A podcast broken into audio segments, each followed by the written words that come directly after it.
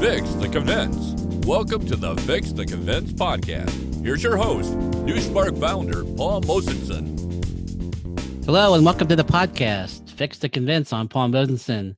Thanks for listening in. Today we got a special guest. I don't know if she's a celebrity or not, but to me she is a LinkedIn celebrity. And her name is Brynne Tillman. And she describes herself as the LinkedIn whisperer. And she's CEO of Social Sales Link. Now, for over a decade, she's been teaching entrepreneurs, sales teams, and business leaders how to leverage LinkedIn for social selling. As a former sales trainer and personal producer, Brynne adopted all of the traditional sales techniques and adapted them to the new digital world.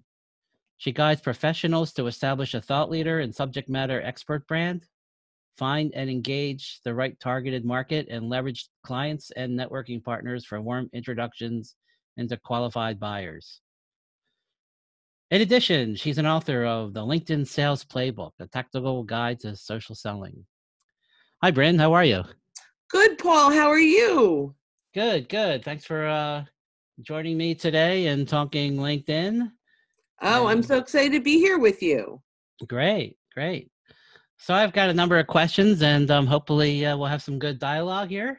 And uh, we're going to talk about this thing called LinkedIn. It's been around for quite a while, and we all use it some better than others of course but um it's uh um but let's um let's talk about um linkedin and one of the questions i have for you is about we're always talking about who owns linkedin like marketing and sales who does what what their roles are things like that but in this case um for you is how do how do you believe um marketing and sales um, align on LinkedIn, and how are marketing leaders supporting their sales teams on LinkedIn? Uh, that's a, a, great question. So, you know, mar- marketing and sales is, you know, although used to be siloed, really very different uh, departments. Rarely did the two ever re- dis- you know, discuss anything. Are starting to come closer and closer together, and eh, eh, you know they have the same objective, which is ultimately driving new business. And so the fact that they're starting to work together, I think a lot of that is because of social and because individuals are responsible for their own profile. And LinkedIn tells us that there are 10 times more connections from uh, employees than there are followers on a company page. So first, when we think about, you know, marketing owns the company page, and the individuals own their own page but it's really they have there's a much bigger reach when you have the individual sales folks uh, actually sharing out the content. So keep that in mind. But how can marketing support the sales team? It really starts with understanding what the sales team needs instead of just creating content that they think the their audience needs. The sales teams are you know front and center. They're talking with the prospects and the clients every single day and they require different content than the typical marketing department will create. Marketing often will do features and benefits which is really important at one point but it doesn't help them to drive new conversations. So marketing has to really sit down and talk with sales and say what kind of content can help us fill the top of the pipeline, get you first conversations, um, can create FOMO, right? There's content that creates fear of missing out that is really powerful for salespeople to use. FOMO, huh? I've never really heard that too much. yeah, yeah, yeah. So if you can create fear of missing out, so you know, we buy for for a couple of reasons it's typically pain or pleasure, right? So if you're a travel agent, you're selling to pleasure. If you are almost anything else, you're solving to, you know, either avoid risk or remediate risk or, um, you know, create, you know, get you out of a problem. Um, but FOMO, fear of missing out, gets a lot of people to raise their hand to learn more. So if they see that their competitors are doing something in the marketplace that they didn't even know existed, I want to know more about that. It FOMO doesn't get you sales, it gets you conversations. So when you can, you know, begin um, to think about the different kinds of content that salespeople need. Another one is is role collaboration. So this is content that marketing rarely ever covers, and is so important for salespeople. So we know from Challenger sale that on average there are 6.8 people in a, in a large enterprise sale. So if you're selling smaller companies, maybe it's two or three, but they all have different reasons for purchasing, right? So so if you're selling an IT solution, what your CIO wants is different from what your CFO wants, which is different from what the CEO wants, but they all may be part of making that decision. So having content that talks about the role collaboration or what's in it for each of them or really explaining in one place um, here's you know here's how a ceo should be thinking about this and here's how a cfo in one piece all of a sudden that creates this role collaboration like here's my role in this. The other thing it does is it helps the sales people um, manage the sales process better because we say hey this is where you come in and then this is where you come in. And you know and and the the fact that it's in a content piece legitimizes what that salesperson needs to do. There are also other things like preempting objections. So if there's content let's say you talk to your sales reps and you find out man there are four objections we keep hearing over and over and over again well what kind of content can we get in front of those prospects before the stage when we hear those objections? So that when again when it's in writing it's more powerful than when someone tells you this in a sales call because it must be true if it's in writing. But you know so if we can get content so great meeting you in our first meeting. I'm looking forward to meeting you and the other folks next week wanted to share this little piece of content and around some things that'll probably pop up in our conversation that can start you thinking about this before we meet and now in that content, any objection that they might be that they might have, we've already handled in the content before they can say it. So that's sort of um, you know powerful ways that marketing can create content and value for the salespeople to use during the sales process. Let me ask you a question about that. And the one before that, I was gonna think about this, what you were talking about with different audiences and different needs it's kind of like account based marketing, right? And you're customizing messaging based on the persona in a way, right? And uh, um, so if like if you're on LinkedIn and your and your marketing people are giving you content, I would hope that they're giving you more information about the audience, the who it's good for, like something where salespeople can take that and understand where they're going to share it. Does that make sense? Yeah, but you know, but we have to start from really deep dive interview with the salespeople.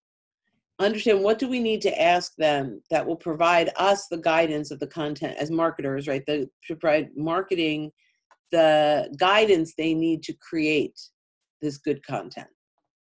So the challenge traditionally has been when they're siloed, marketing says, Hey, I know marketing. I, I know what they need but sales and marketing is very different um, and they shouldn't be yeah, we for really sure. need, yeah we really need to come together and work as a like a solidified team so that because we all have the same goals. You know and, and i think this is happening more and more because marketing is starting to get revenue goals.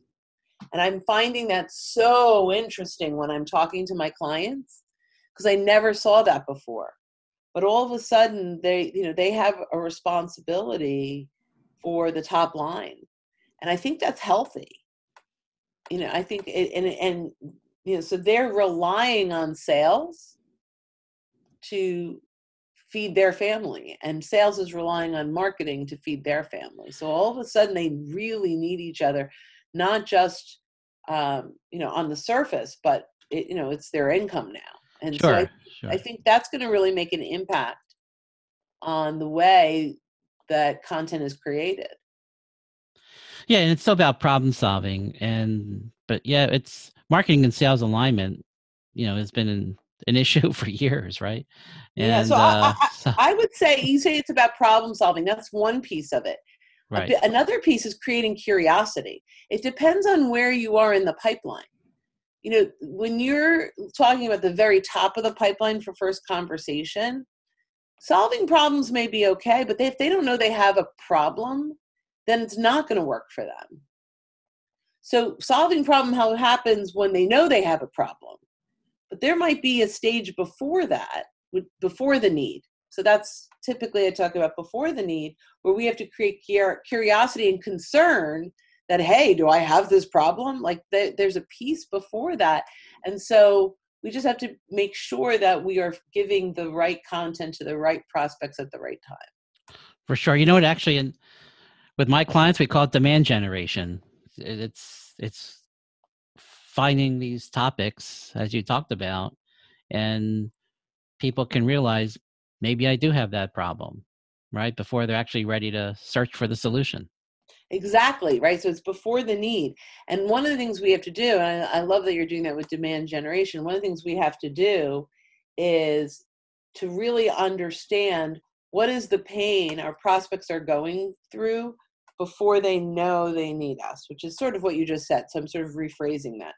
But if we can really nail, you know, before they would typically look for my solution, here's what they're going through and if we can start marketing which a step before marketing us will bring people into the pipeline at the right time Mm-hmm. Okay. Anything else on the first question, or shall I? yeah have- we can keep going i'm i'm fine i mean i could i could spend an entire day on the first question so okay. All right, everybody. You might have to pause this for a while, take a break, and come back. We have all day here. No, I'm only kidding. Yeah, yeah. We won't be too long, everybody. All right. So the other question is about. Let's continue more about content, and you talk about creating vendor agnostic content versus features and benefits for sales reps to share, and like talk more about that a little bit about these categories of content sharing. Yeah, so so we typically as companies create content that eh, for selling, right? So we will create content that talks about how we help people.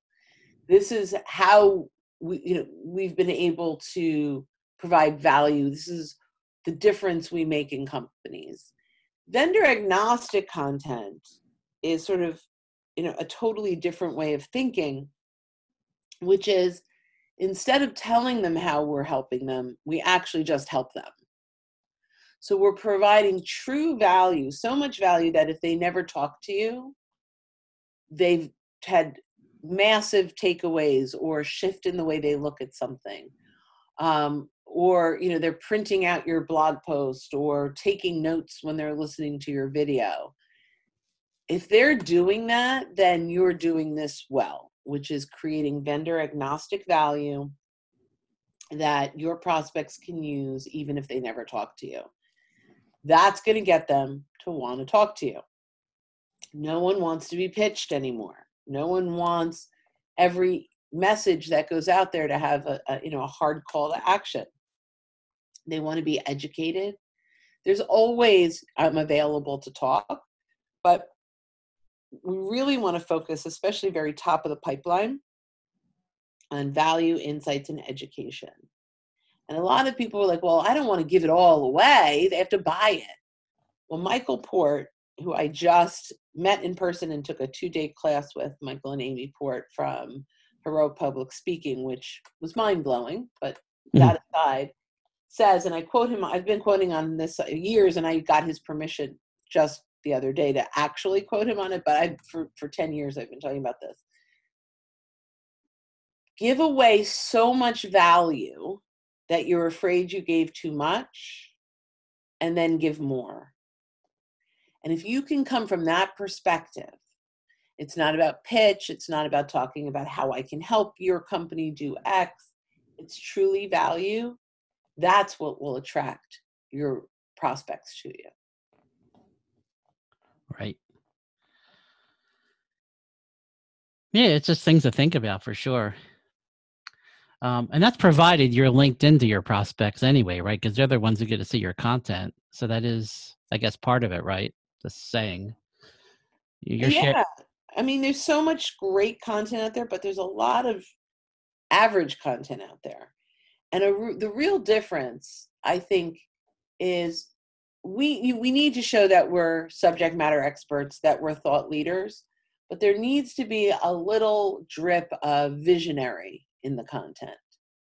Um, whether it's future visionary or you're providing that vision for your prospects so they can see what that their future looks like right in from your content you know so if you can drip in a little bit of visionary into your subject matter expertise and thought leadership you will drive so much curiosity and you know so much interest in having a conversation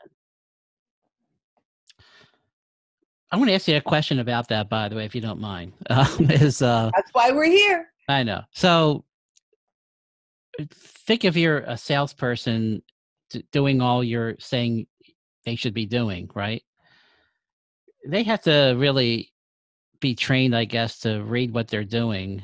I mean, this is kind of goes without saying, but also learn how to intro what they're sending in order to create that curiosity because it's still whether it's a blog post or something else, right? They're still teasing what you're going to learn from it, and that's an art in itself, right? Um. Well, yeah. I mean, there's a a, a higher level philosophy to think about with content, and when you can detach from the outcome of your content being self absorbed and self serving to your content really being of value to your reader, it will become valuable to your business. When you go at content, like my goal is to attract prospects to me so I can sell more of my stuff, it's not going to work. So it's really taking a very strong philosophy of leading them to my business instead of leading with my business. When I'm leading with my business, it's all about how I can help you. When I lead to my business, it's really dropping value and insight nuggets, you know, little breadcrumbs and leading them so that they raise their hand and say, hey, let's have a conversation. Right. But they have to understand what they're sharing and and making sure that the message they give is intriguing enough for a prospect to even pay attention to in the feeds and everything. A hundred percent. And that's why the combination of sales and marketing to create that content is so important. For sure. All right. Well, that's a lot of content. We'll talk more about that in a minute. Um, but speaking of that, there's a uh, we've had company pages on LinkedIn for quite a while, and I'm not sure how important they are anymore. Maybe they still are, but um, but how do you feel about company pages and how they should be leveraged better on LinkedIn? Yeah, that's a great question. There is a resurgence of company pages. Um, and there are a few things that have been improved over the last six months or so that are starting to make those company pages really valuable to brands. So the first thing is you can now easily engage as the company or the brand. So to me, this is a big deal for many different reasons. Um, and, and you have to, if you are a marketing team, you typically are not using your personal LinkedIn to push out content. And on LinkedIn, you've got your company page. So you could always share content on your company page, but it was mostly one way unless someone actually put in a comment and then you could like it as the company page. But as the company page, as the brand, you can go out into content using hashtags. So you can add a hashtag to your company page, click through that, and engage on any content with that company, with that hashtag as the brand that's going to start to build followers and it's going to start to build brand awareness. And by engaging on, let's say, prospects' content, they start to see your company.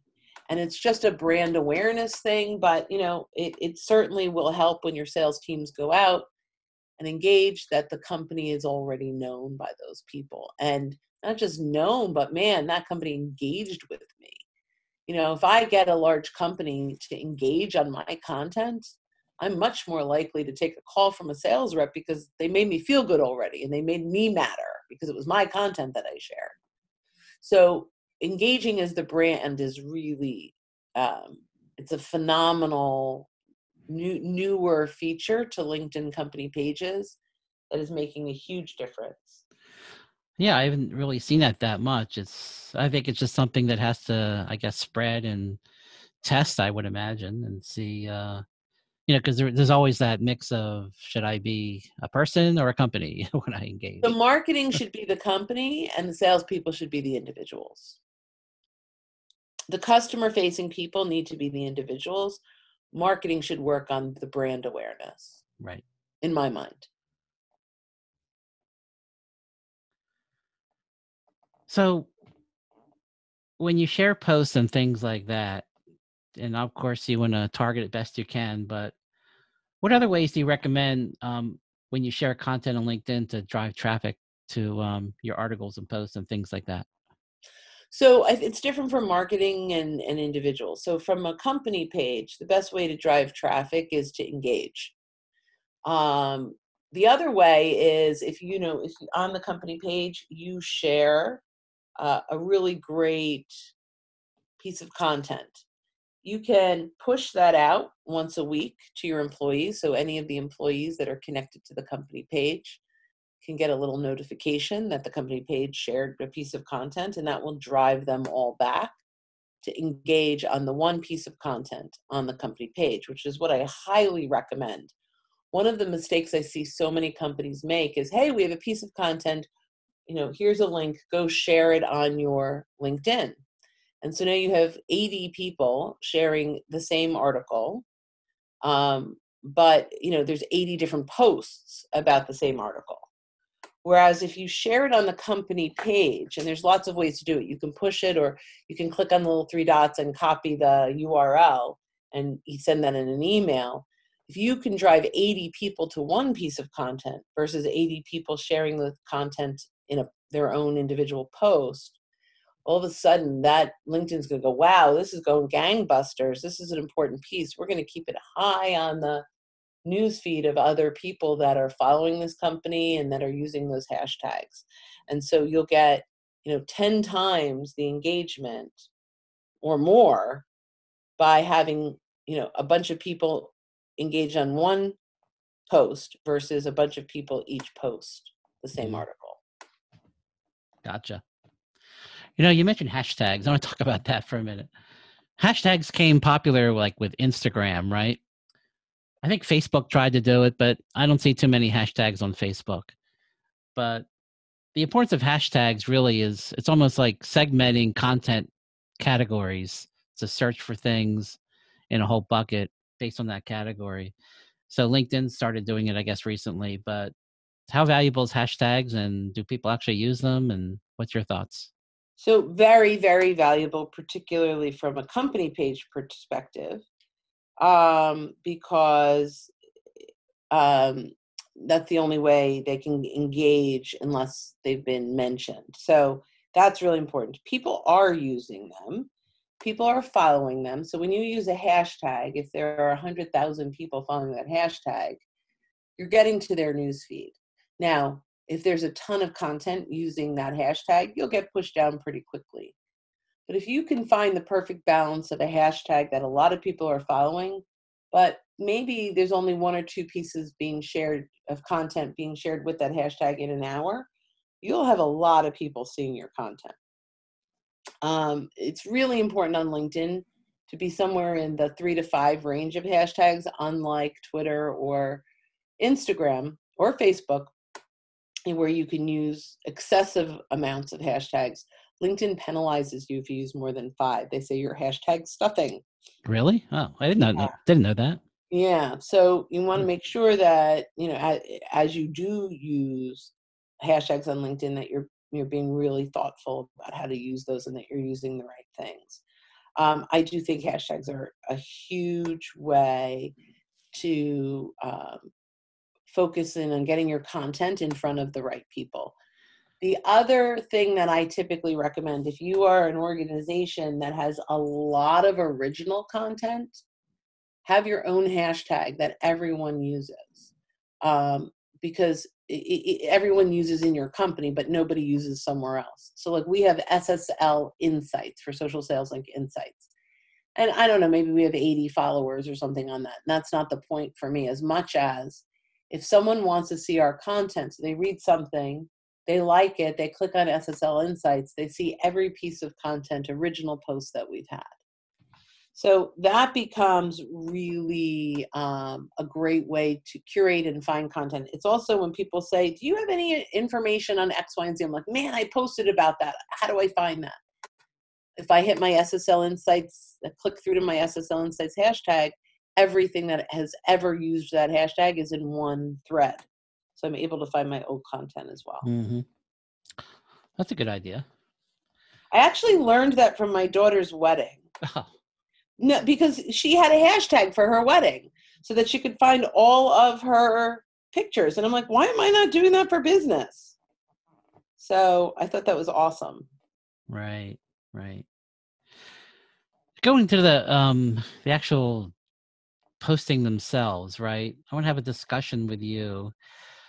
When I'm on news feeds, of course, people are busy and they scroll and you know it's kind of funny i tell people your you know your ad could be there your message but maybe you're one scroll away you know and um, i know there's always these factors and things like that and algorithms but um and speaking of that um i know videos have stronger engagement i believe linkedin um probably gives um, favoritism to um, video posts, but you can tell me that a little more about that. But you know, we're trying to figure out should I do blogs? Should I even do videos at all? And if I do, what format should they be in? And do people pay attention? And do I need to make them professional or just me and the beach? So, do you want to talk about content, words, and posts, and versus video postings? Yeah, so first, um, there's video that's native to LinkedIn. LinkedIn does favor, as you mentioned, very highly. And that means that you're actually uploading the video. It's not a link to YouTube or Vimeo, it's not an outside link. It's literally uploaded. So it has to be anywhere from six seconds to 10 minutes um, to upload into native video on LinkedIn. So uh, you can absolutely have that same video on YouTube, but that's not, you wouldn't share that YouTube link necessarily.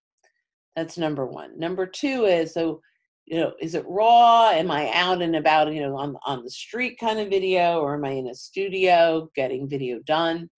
And my answer is yes, right? So they all work for different reasons. My biggest engagement is the raw video but I actually edited a little bit. So it's just raw, like I, I the lighting isn't done. I'm on my my webcam, um, and I'm describing or sharing an insight or talking about a new way to think about something. And the little bit of video editing that I do is I like to add captions when I can.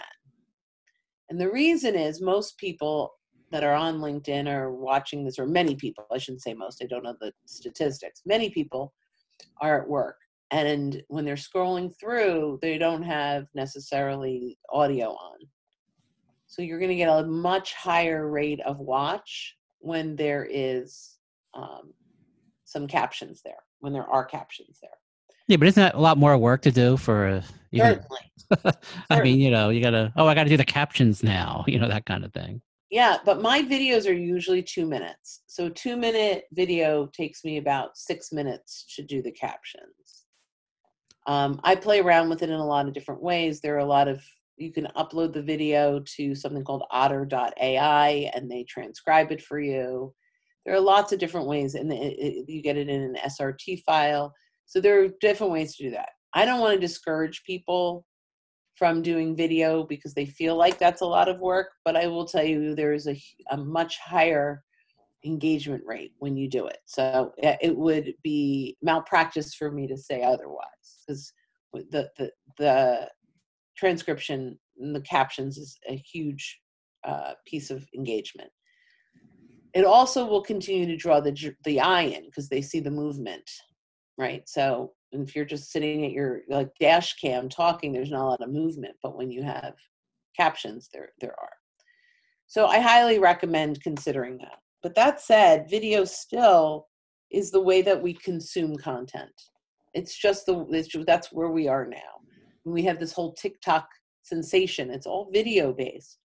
People are now much more video learners than blog readers. Blogs are still vital be, from primarily search engine optimization more than anything else.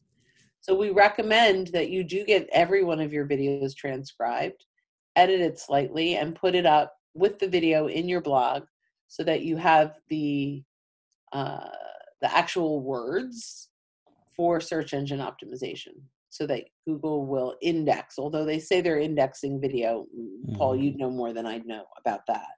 Yeah. Um, you definitely need to have have both. So I recommend um, and make sure that you are creating video that is impactful to the reader. If this is the first time you're doing video, the very first videos we have our clients do is three parts. Here's a question my client asked me today. Here is the answer I gave my client today. I'd love to hear your thoughts. And if you could get that now that that's like 101, but every sales rep will get three to five questions a day. That can be great content. Don't say the client's name without permission, but generally, when you can do that, you're going, you know, if they have the question, there are tons of other people that have that question. Um, so just keep kind of keep that in mind. And and it's once you do it a few times, a lot of people go, I hate being on video, I hate seeing myself on video. You get over it really quickly. So that's my advice. Right. I think it's good to be natural anyway, because you are who you are, right? And um, and people just be yourself. I agree. I very much agree on that. Yeah, I used to tease people. Said, you know, you don't move your hands enough. You know, you got to do those all those hand movements on video, right? I don't know. That's me. Like, it's yeah. not it's enunciating what you're saying. I guess that's why they do that. But well, so that's to, a little bit to my point earlier, which is one of the reasons captions work, is because that creates a movement in the video that attracts them in. Yeah. All righty. Um, so we got video, we got blogs. Um, what about curated content and other types of content? You know, as far as this whole mix goes, what are your thoughts? Big fan on curated content especially if you serve a particular industry. Um, I think the you know sharing content that they care about that kind of circles your solution is not a bad way to go. Um, I use feedly.com, which is just a yeah, nice, same. Yeah, just a nice place to curate uh, industry uh, sites that have good really that add really good value so that I could see in one place lots of new content that um, my prospects would care about. Um, there are some great um, in every industry has some great you know real industry benchmark things that would be of interest to your buyers um, the other curating content this is really tailored but sometimes the best content if you're selling into bigger companies this isn't great with smaller companies but if you're selling into bigger companies curate their own company content and share it with your prospects. So uh, you know paul um, uh, just recently came across this press release that your company just won this huge reward. You know uh, having been in big companies, I know I always missed some of the greatest news. So I wanted to make sure I got in front of you. If you already saw it, great. If not, um, I hope you find it valuable. Have a great day, right? And it's a link to their own content. So that's like curating content, but very tailored to a particular prospect. You could send it to 10 people in the same company. Um, but people are blown away that you took the time to do that. So there's That's, other that's ways, interesting. Sure. yeah. Yeah. So there's definitely other ways to curate content. Um, you could even publicly put it out there with a congratulations. I'll do that more for clients than I would a prospect. But um, lots of ways to curate content. So uh, Well, you know what else? Like what I do is even though you're curating other people's content from guest posts or articles or online publishers, whatever, when you share it and you read it and give a comment on it, that adds some value, even though you didn't write it, but it's perceived that you know the topic. That's why you're sharing it because you're like your own thought leader. It's like your own brand, even though you're not the original writer, but that's what social media is all about is sharing um, but sharing for a reason. yeah, absolutely. Um, purposeful, for sure. Right. This is really good conversation, and uh, there's a lot of things to think about. And what other like final thoughts do you have as far as you know marketing and sales and using LinkedIn properly with content? Like, what would be like a summary that you would give? Um, so the first thing is start thinking of content that your pros- that your prospects want to consume versus what you just want to share. And look at the content to det- determine is this helping move my prospects through the pipeline? So there's uh, you know is it you know getting first uh conversation started and then after that is it you know getting them um, as you mentioned, you know, to seeing new solutions, um, identifying their problem. Like, look at your sales process and what your client cares about at each stage, and do you have content to support that? Yeah, it's a big undertaking for sure. Marketing and sales definitely have to be on the same page, and uh, you know, it comes uh, from management, right? It's a strategy of what you're doing. Again, it's all back to how do I use LinkedIn to engage prospects and clients, and you know, giving them the tools and the and the messaging and the strategy and how to do it um, is is just something companies just have to do or do better. Yeah, Great. Well, this is really uh, good information about LinkedIn. I'm, you know, through future podcasts, there'll be lots of LinkedIn uh, topics for sure. But, um, but you know, this, you know, with salespeople and marketing together, sales enablement, we can call it, uh, sharing assets, sharing messaging, and being relevant to your prospects to stay out there um, by providing good value can always lead to increased leads and sales, which is the ultimate goal why we're doing it in the first place. yeah, absolutely. So, um, well, thanks for um, stopping by and um, doing this conversation, and uh, um, and you have a good day. Thank you, Paul. I appreciate you having me on. This was a lot of fun. Thanks for listening. Subscribe to get more marketing optimization insights. Fix the convince.